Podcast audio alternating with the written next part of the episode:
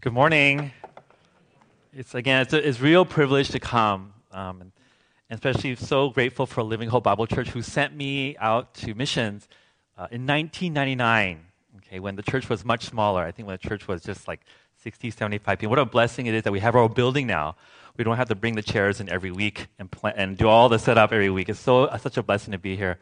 So as you said, I am currently a missions pastor in Covenant Evangelical Free Church in Singapore and I travel around um, the different countries in Southeast Asia uh, doing missions, and we partner with local churches to do disciple making and also uh, missions work. And by divine appointment, we met a church, I think you know, Higher Rock, a church as well. We had lunch with them with, um, with Pastor Bob and Brother Vance, and they're good friends of Pastor Doug Nichols as well. And Pastor Joe has preached at their church. So we were just talking about it, and they're like, oh, where, where are you from? I'm from Seattle and somehow they said what church you go to, and somehow they said, oh, we know a pastor, Pastor Joe, and they said, what? Pastor Joe, I'm good friends with him. I knew him before he was Pastor Joe when he was just Joey. he was Joey a long time ago, but he got more serious and became Pastor Joe. Um, so we go way back. So I just really opened the door. So we're really exploring partnering with Higher Rock Church in Manila, and some of you have went on a mission trip and met them as well. So again, as Pastor Joe has um, introduced my family, again, a picture of my family. We have three kids now. I left single in 1999. God's blessed me with a wife and three children. So um, Enoch and Elijah and Sophie. And the biggest issue of having three kids is I can't remember their names.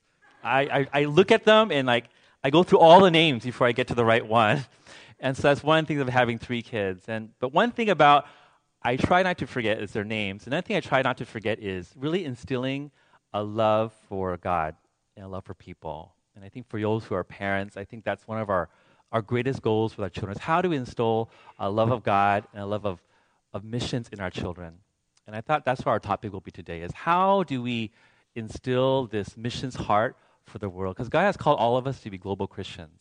And how do we begin in missions work? So let's turn to uh, Matthew chapter 9, verses 35 to 38. It's a very familiar passage. And let me read it for you.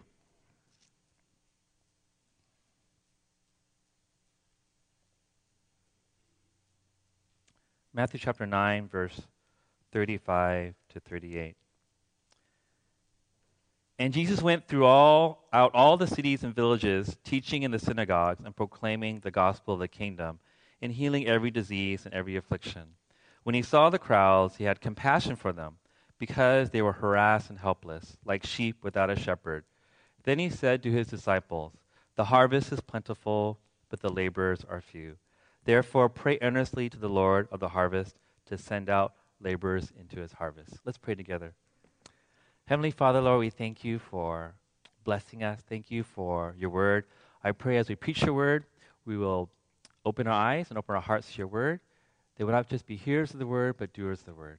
In Jesus' precious name, amen. So, again, today's topic is how can every disciple be involved in missions? Where can we begin? And there's two things in this passage I'd like to bring out for you. Um, is for first thing is we have to see as God sees. But look at the context of chapter 9. So, chapter 9 is Jesus going around and he's doing a lot of healings. Okay, he's healing a paralytic. He calls Matthew.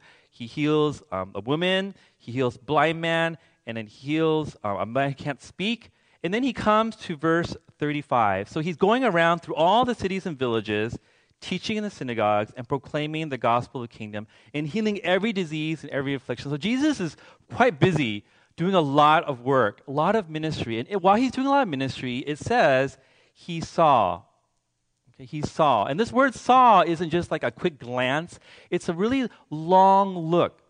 So as Jesus was in ministry, as he was walking along the streets, he looked at the people and he saw two things in this passage. First, what did he see? He saw the crowds and he had compassion on them. He had compassion on them. And why did Jesus have compassion on them? He tells us in the passage he had compassion on them because they were harassed and helpless.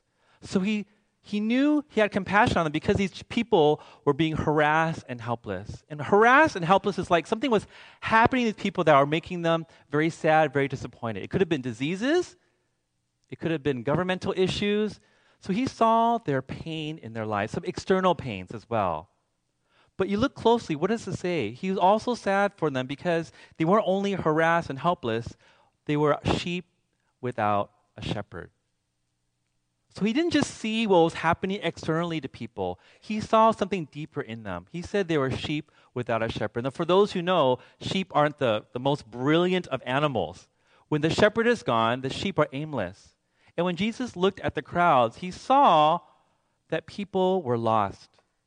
He saw that people who did not know God, did not know Him, were lost.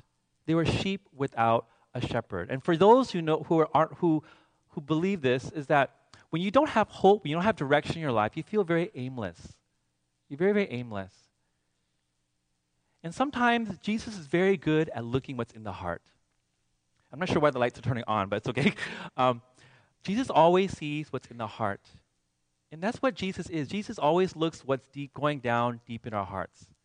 I think sometimes, even back then, people put up an external facade that they look good, they, they look great, they're doing fine. But Jesus always looks what's going in the heart. And Jesus has compassion on for that. And that's one thing I learned from this passage that God sees whatever pain we are going through. So when Jesus looks at it, he knows all the difficult trials, all the harassment that we're going through, some of the illnesses that we're going through, some of the troubles at work we're going through. Jesus sees those things. But Jesus is really concerned that sometimes our life have no direction. And Jesus really especially has compassion for those who do not know him. You know, my my wife has a good friend, and on the outside, she looks great. She has her own organic business. She's selling all these products, and she's successful in Singapore. And she has a, she has a boyfriend. Everything looks great. You know, she says, I don't need Christ. I don't need religion.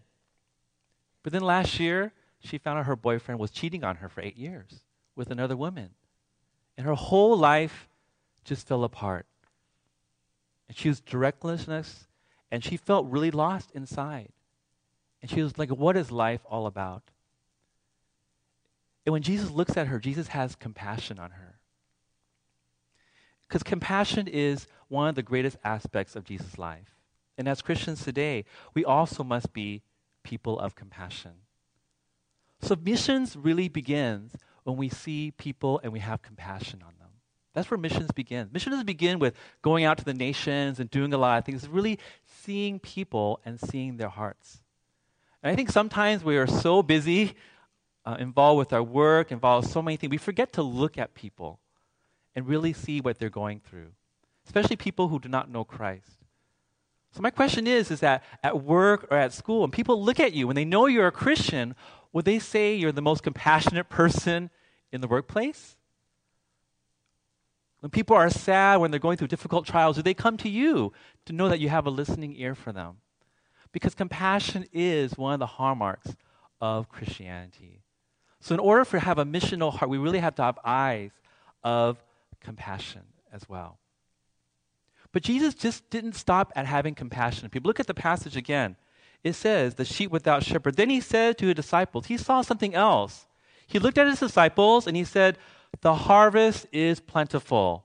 Now think about this. Why did Jesus change the words? Why didn't he just go, why didn't he say to disciples, the crowds are plentiful, or there's lots of people out there? Why did Jesus suddenly turn the word around from crowds to harvest? That's a very intentional change. And the reason is, Jesus does not just see the problems of people, Jesus does not just see the sadness of people. Jesus sees that one day these people will turn to him that one day people's pain will end. That one day there'll be a breakthrough in their life and they'll come to know Him. So when Jesus looks at the crowd, He sees all the things we go through, but He knows that in this crowd of people, some people are going to turn to Him. And the word harvest is like during winter, everything's dead, everything looks very barren. But once spring comes, there's life. And when Jesus sees people, He sees hope. He sees hope in people. So missions isn't just seeing with eyes with compassion and say, oh, you poor thing. But it's really seeing people and their problems in light that God may bring life to them. God may bring a harvest to them. That's where missions begin when we see people and see their potential to come to Him. When you look at John 4, verse 35, the, if you turn to John chapter 4, verse 35, the woman in Samaria, this same passage is used there. And he said, after his whole episode with the woman at the well, he said, The fields are white for harvest. He said that right after the whole episode with the woman at the well. And he's telling his disciples that this woman at the well, who's had gone through so many disappointments in life, has now found me. And now she is ready to accept the Lord. And she has gone from weeping and wailing to being a disciple of mine. I know many of us have non Christian believers, non Christian families, and friends. And my encouragement to you is always have compassion on them. Always be ready to send a listening ear, but always see that God potentially will lead them to Christ one day. Never give up on them. Never give up on them. Have compassion on them. And I'm so grateful that this church is very, it's a very compassionate church. You go on mission trips. I think last Friday you're packing up bags to send to the, the, the center in Philippines. Those are wonderful things. Continue to do so. In our church, we're doing many things to reach out to the, to the non Christians in our community. One thing we're doing is there are many construction workers from South Asia, from Bangladesh, Sri Lanka, coming um, to Singapore, and our church is partnering with the agency to open a medical, medical clinic each Sunday. So each Sunday night, our church members, our doctors, our volunteers goes and provides medical care for these migrant construction workers. And it's because we want to be compassionate as Jesus are compassionate. And Singapore is also many students come from different parts of the world and many students come from China. And we've asked many of our families to befriend them when they're coming to Singapore. We ask them to be kind to them, take them out to lunch, show them the town. And we have many families adopting um, university students from China for a year. We've been doing that as well. But for, my, for personally, for me, uh, my biggest field is really uh, my wife's family. My wife's family is not, uh, many of them are not Christians as well. Um, this is in 2009, I got married uh, to my wife, and this is a picture of her, her dad's side. And uh, during that time, um, when, I, when I met them, my heart really went out to them. None of them know the Lord. And, you know, and, and a lot of them speak Chinese, and my Chinese is terrible. And a lot of times I don't want to go to family events because then I have to practice my Chinese. But I just, we just try our best to spend time with them, to listen to their stories. And you know, God has done a great work. In the last five years, many of them have come to know the Lord. So Auntie Linda came to know the Lord. Um, Ta who has cerebral palsy, has also come to know the Lord. His father, um, he contracted cancer, and before he died, he was baptized as well. And then Auntie Irene, who is here as well, I think she's she's right there. She also became a believer a few years ago as well. And again, this is really God saying, the harvest is plentiful, and to never give up on praying for our non-Christian friends and believers as well. So my question for us is do we do we see as God sees? And do we have eyes of compassion and to see people for harvesting as well? Because only three things are going to last forever in this world. The first thing is the living God, the living word, and the souls of men. And God wants us to have eyes to see those things. But we can not only have compassion. Compassion can only get us so far because compassion should lead to action. So, not only the first step in missions is not only just to see as God sees, but eventually God leads us to an action for this compassion. So, let's look at verse 37, the second part. It says, The harvest is plentiful, but it says, the laborers are few. Okay, so it's a little bit of bad news here. Jesus is saying that there's so many people out there with so many problems and many people are turning to me, and some people are waiting to hear the gospel, but the laborers are few. There's lots of things to do, but there's just not enough people to do the work. So when you think the laborers are few, you're thinking, well, aren't there Pharisees? Aren't there scribes? Aren't there lots of religious leaders out there as well? There are. But again, a lot of these religious leaders didn't have a lot of compassion on the people. They were more interested in the rule of the law than really helping people turn to the Lord. So Jesus is saying there isn't a lot of laborers to do the work. Now, this is a really interesting part where you need to pause. So, the harvest is plentiful, the laborers are few. So, what do you think Jesus is going to say? He looks at his disciples and say, Therefore, you think he was going to say, Well, because the laborers are few, I want you all to go out on a mission trip and spread the gospel to those people. Or maybe you might say, Jesus might tell, okay, disciples, I want you to start a collection for a clothing drive to raise um, clothes and send them to the orphans and widows. But Jesus didn't say that. He didn't say any of those things. Actually, Jesus says something completely opposite than what we would think. Jesus says, therefore, pray. Of all the things that Jesus asked the people to do, he asked them to pray.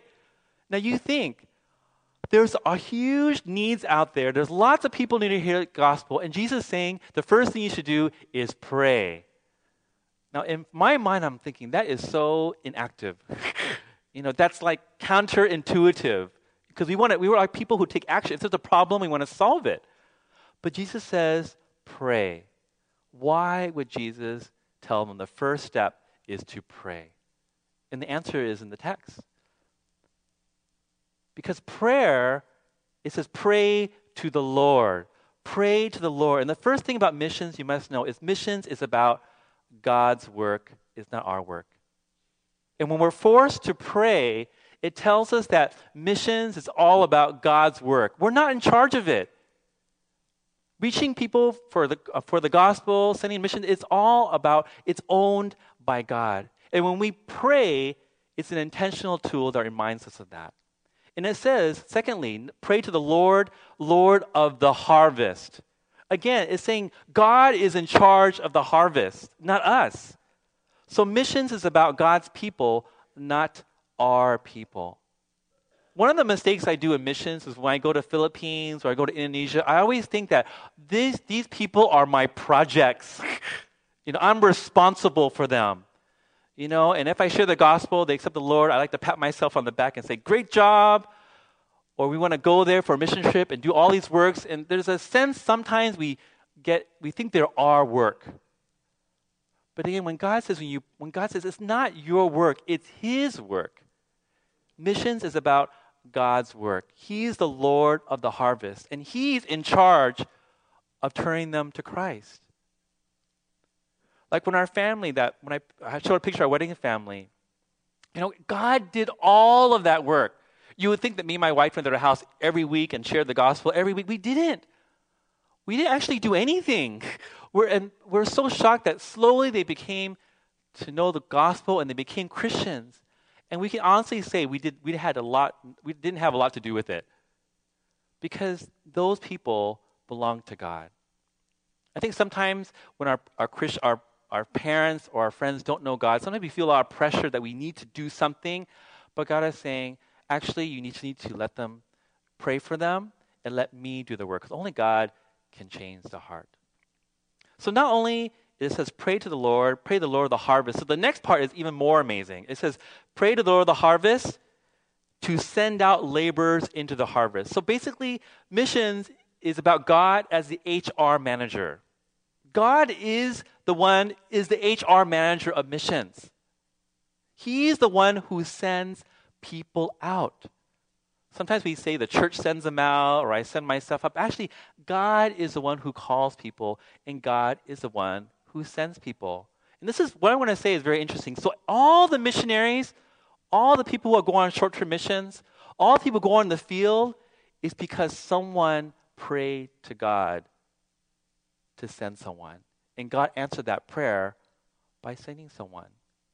So when Pastor Doug Nichols, when his family went to the Philippines, it's because someone prayed for the Philippines and God called them to go.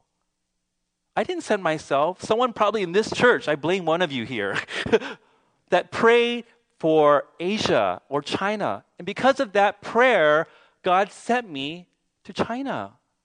And a couple years ago, you guys went to the Philippine trip.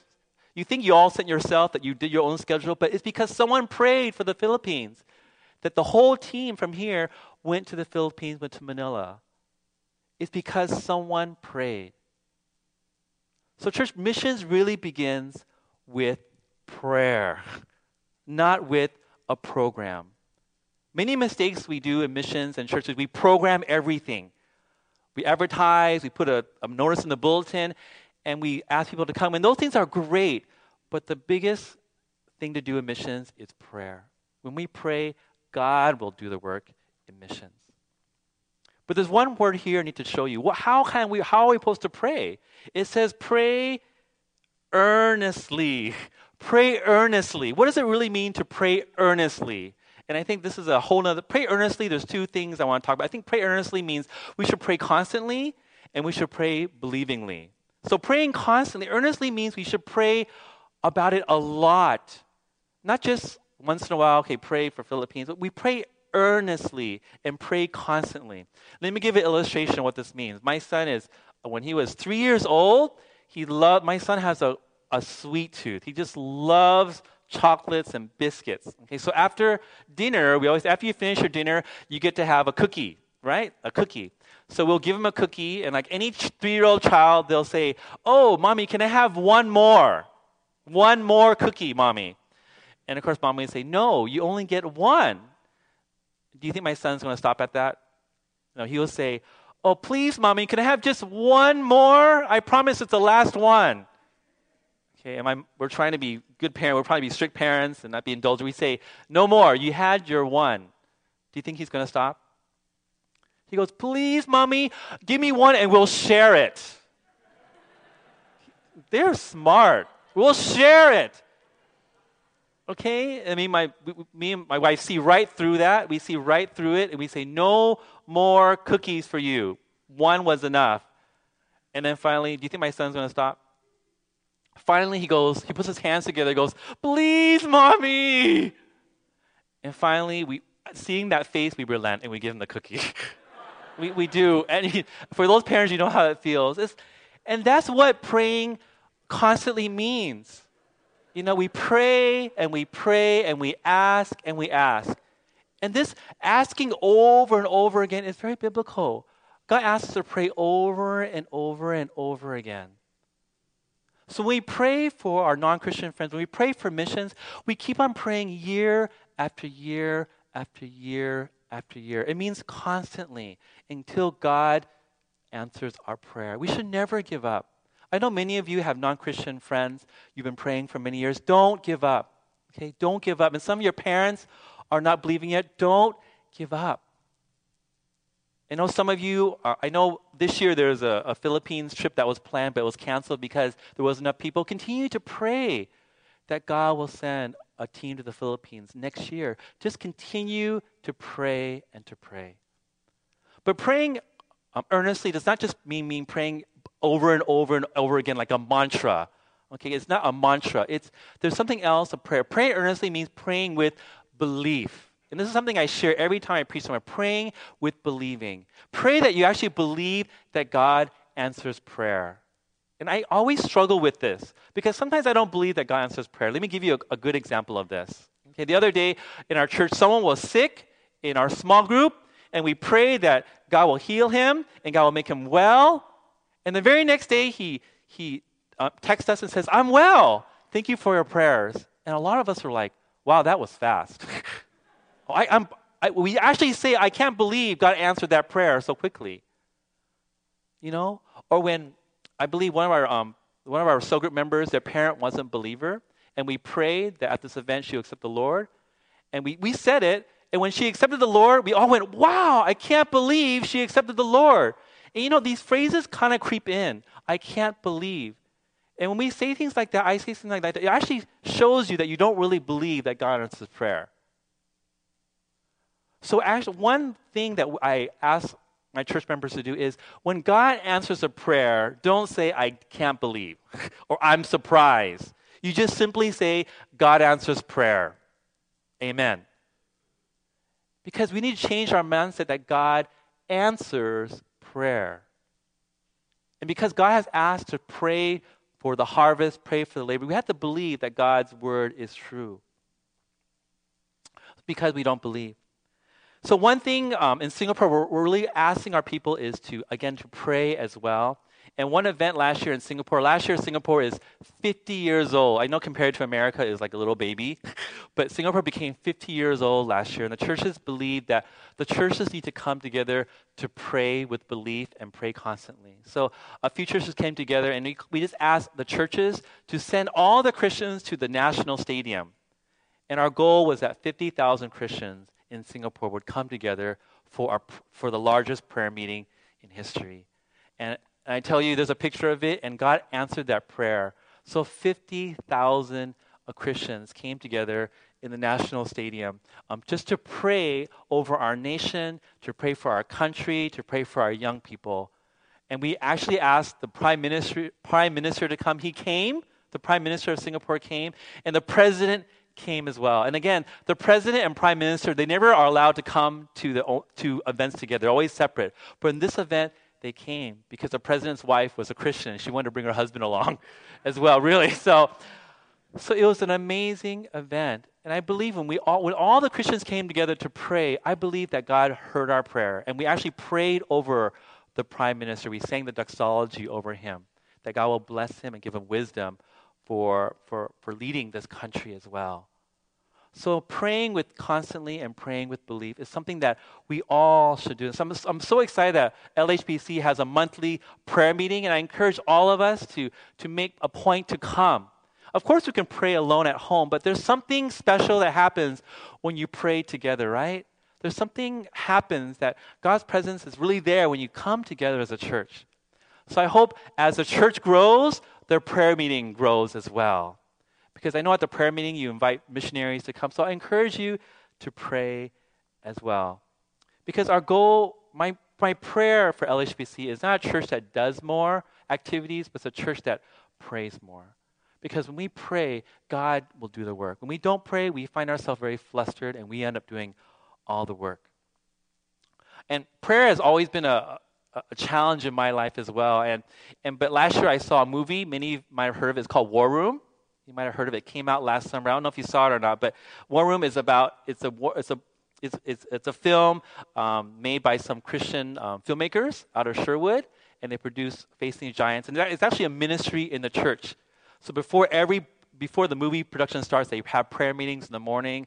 The people are commissioned in front of the church. It's one of the ministries of the church they start. And in the movie, it's a movie about a lady who is harassed and helpless. She's, she's, she hasn't been going to church, and her name's Elizabeth. And and her marriage is, is going downhill, and she's really frustrated in life. And she's a real estate agent. And one day she meets this lady, and she, in the midst of showing the lady her house, she asks the lady, um, "What's your favorite room in the house?" And the lady said, and she thought it would be the dining room, the bedroom. And she said, This is my favorite room in the house. And she said, What room is that? She says, It's my war room. And she says, Have you been in the military? Is that where you keep your guns? He said, No, no, no, no. This is where I pray. And she showed her a prayer a closet. And on the prayer closet had all her answered prayers from many, many years back. And she saw, because this lady was very, very, she saw like Jesus saw, she saw Elizabeth's eyes. She saw that she wasn't happy. You know, when you look at someone through their eyes, she saw that she was sad. She looked at her eyes and she said, Elizabeth, are you okay? How's your life? And somehow Elizabeth opened up to her and she encouraged Elizabeth, you pray. You go home and I encourage you to pray to God who hears, the God of compassion. So she did. So she went home, and it was really hard to dig out her closet, but she eventually began to pray. And she began to pray in her own prayer closet. And as she prayed, things began to change in her life. She began to have a love for God. And I won't spoil the movie, but she began that prayer life. So after I watched that movie, God convicted me of prayer. So I went to my my very, very small house in Singapore. It's not very big. And I'm like, there's no closet here. there's no closet here. So I was like, where is this going to be? So I said, well, there's a, there's a corner in our bedroom. So it's going to be our prayer corner. And at the corner, there's a picture of it here. I just, I just uh, put some pieces of paper and some post-it notes, and I thought of the different areas in my life that I would like God to work. You know, one is Singapore, one is the USA, and LHBC is on there as well. I'm praying for you every week as well. And missions is the one with lots there. And there's a family and there's a church one. And, and we try every morning before I wake up, before I try to sit in front of the prayer wall and just pray. And as God brings different prayer needs into my life, I write it on a post-it note and I stick it on there. And I really, as I, as I do it, I re- it really has really invigorated my prayer life because I, it, it releases all my problems to the Lord. And when I see the prayer wall, I said, it is the Lord's duty to answer these prayers. And the amazing thing is, is that as we're praying, especially for missions, this is very dangerous as well. We're praying that God will really um, help me and my family get more involved in missions. And one thing I'd like to share with you is that um, in a few years' time, as we're praying, um, as we're praying for the prayer requests, the reason why there are post it notes is that as God answered the prayer, uh, I take it off and I put it on a answered prayer part. And my wife said, we should really honor God answering prayer. So she went to IKEA and got a frame that you can open. And we began putting prayers, collecting the prayers in a frame to honor, the God, honor God. And, and we decided to put in a frame. And we, I just want to show you that it's already March. And our, our answer prayer frame is already filled up. And every one of these is God answering our prayers. Every one of them. And as we put the, the sticky notes on here, it enforces that God really answers prayer. And it's changed our belief system that when we actually pray to God, He answers it. It's all filled up and it's only March. We got to buy another frame. we got to buy another frame. And we want to put this in our, in our wall to really honor God and one of the things we, we pray for is our pre believing friends. And one of the things we pray for is that God will lead our family to be more involved in missions. And God has answered our prayer because through our prayer, God has led us that me and my family want to get more involved in missions. And, and we've talked with our church leadership. So in 2018, which is two years away, um, the church is going to send us to one of the countries I minister in, either Indonesia or maybe Philippines. And God is leading us. And it's through prayer that God has led us um, to move our whole family to Indonesia or Philippines, just to be closer to our partners. And I share with you, with you, not to brag about my prayer life, but I share this with you is that I encourage us all to pray, but also to keep track of the prayers that God has answered. Because I want you to experience the, the power of God answering your prayers. And you realize the power of prayer. I think a lot of us, especially in America, are very self sufficient you know, my wife is reading um, Little House on the Prairie, uh, the Laura Ingalls series, and she says something about the American culture is very pioneering, very can do. We can do anything, we can pioneer. But I think with that spirit, sometimes you leave God out of the situation and you do everything on your own. So God, God's gift to us is prayer, because we realize we surrender our problems, our things, and God, our agenda to God's agenda as well. So missions really begins, we have a heart of compassion and a passion for prayer. And as we pray, our children will follow along as well. I never thought about this. So at, at, my prayer wall, as well as I was praying each day, my son came up to me and says, What are you doing, Papa? I said, I'm doing our prayer wall. And he was like, Oh, I want to pray too. I was like, What do you want to pray for? And he started listing his classmates that he was praying for. And he says, I want to pray for Korea. I was like, why? Because one of his classmates is from Korea. So we, he also, also sticks up things on the wall too, that some of his classmates will come to know Jesus. So this is the power of what really God can do to prayer. So to summarize today, really, the, the Matthew chapter 9 really tells us two things to begin a mission. is to see as God sees and to pray as God sends the laborers. And missions begins when we have a heart of compassion and really a passion for prayer. And I think we're in a stage of American history. There's going to be elections. America needs a lot of prayer. a lot of prayer. And God promises is if my people pray and humble themselves, he will answer and he'll heal our land. That's what it says in Second Chronicles 7:14. I want to close with just a testimony from one of our church members who experienced the power of prayer. And it's a story of a guy named Don and Mei Hua. They're two members in our church Again, Mei Hua was a, a, a, lady in our church. She was single and she studied in university and she, made a, she met a handsome guy named um, Don and she liked him, but there was a problem. Don wasn't a Christian. okay, Don wasn't a Christian, so she knew that she should not be unequally yoked. So she simply prayed. okay, and, and God, in his, his, his, his grace and mercy, um, converted Don to become a Christian. And Don and Mei Hua started coming to our church. But because Don was a younger Christian and Mei Hua was the older Christian, um, Don was very skeptical of church. He said, I just want to go to church and I just want to sit. I want to listen to a sermon, I want to go home. I don't want to go to a small group, I don't want to serve, I don't want to do anything. And of course, Mei Hua was very sad that this happened. And they, they continued on. And eventually, they actually got married as well in, in the church. But he didn't really want to get that involved. And then one day, um, Don uh, went on a, a, a, tourist trip. He went on a, a, trip with his friends. I, I don't know why they did this, but they went to visit a pineapple farm in Malaysia. I don't know why they did this. He tells me, I don't know why I went to visit a pineapple farm. But he went there, and the pineapple farm is called uh, Pekan, um, Nanas. In, in Malaysia, Pekan Nanas means pineapple hill. So he was he went to the um, pineapple farm, and when he left the pineapple farm, the word Pekan was in his head a lot. Pekan, Pekan, Pekan for some odd reason. And then he was driving home, and he got lost. He got lost, and as he got lost, he looked at a sign, and the sign said he was in Kallang Baru. Okay, Kallang Baru.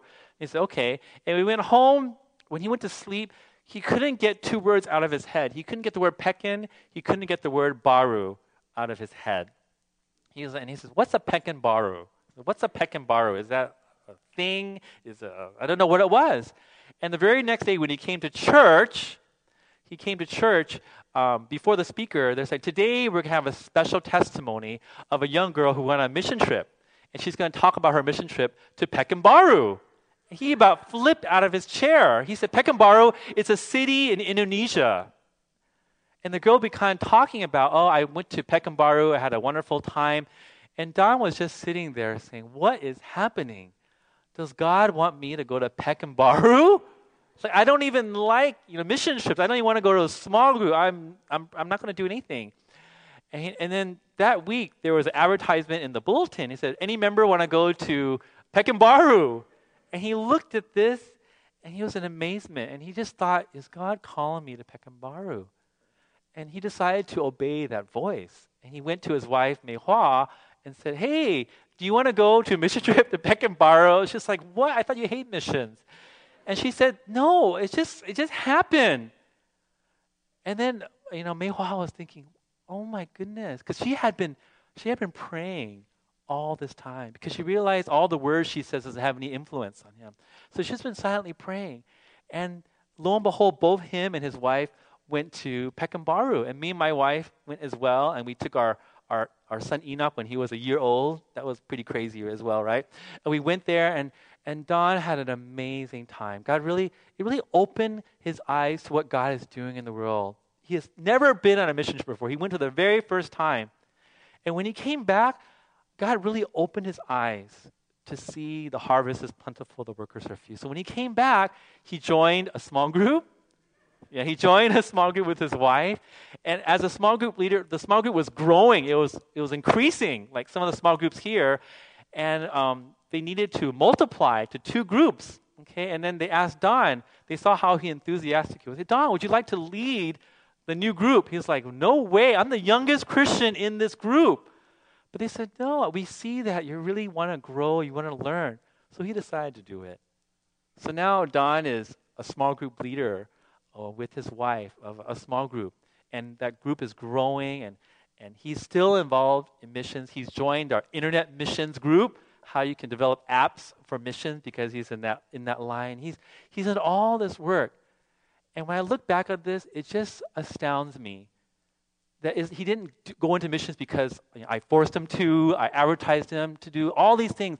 All of Don's mission work, it all began when one person when one person prayed that prayer, that God will send out people to the harvest.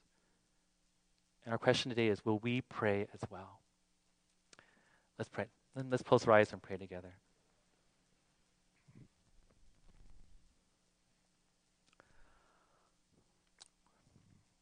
Before I close in prayer, I believe every time the Word of God is preached, there should be a response because we don't want it to be doers of the Word, but hearers of the word. So, with our eyes closed, I want to lead us in just a simple response today before we have the offering time.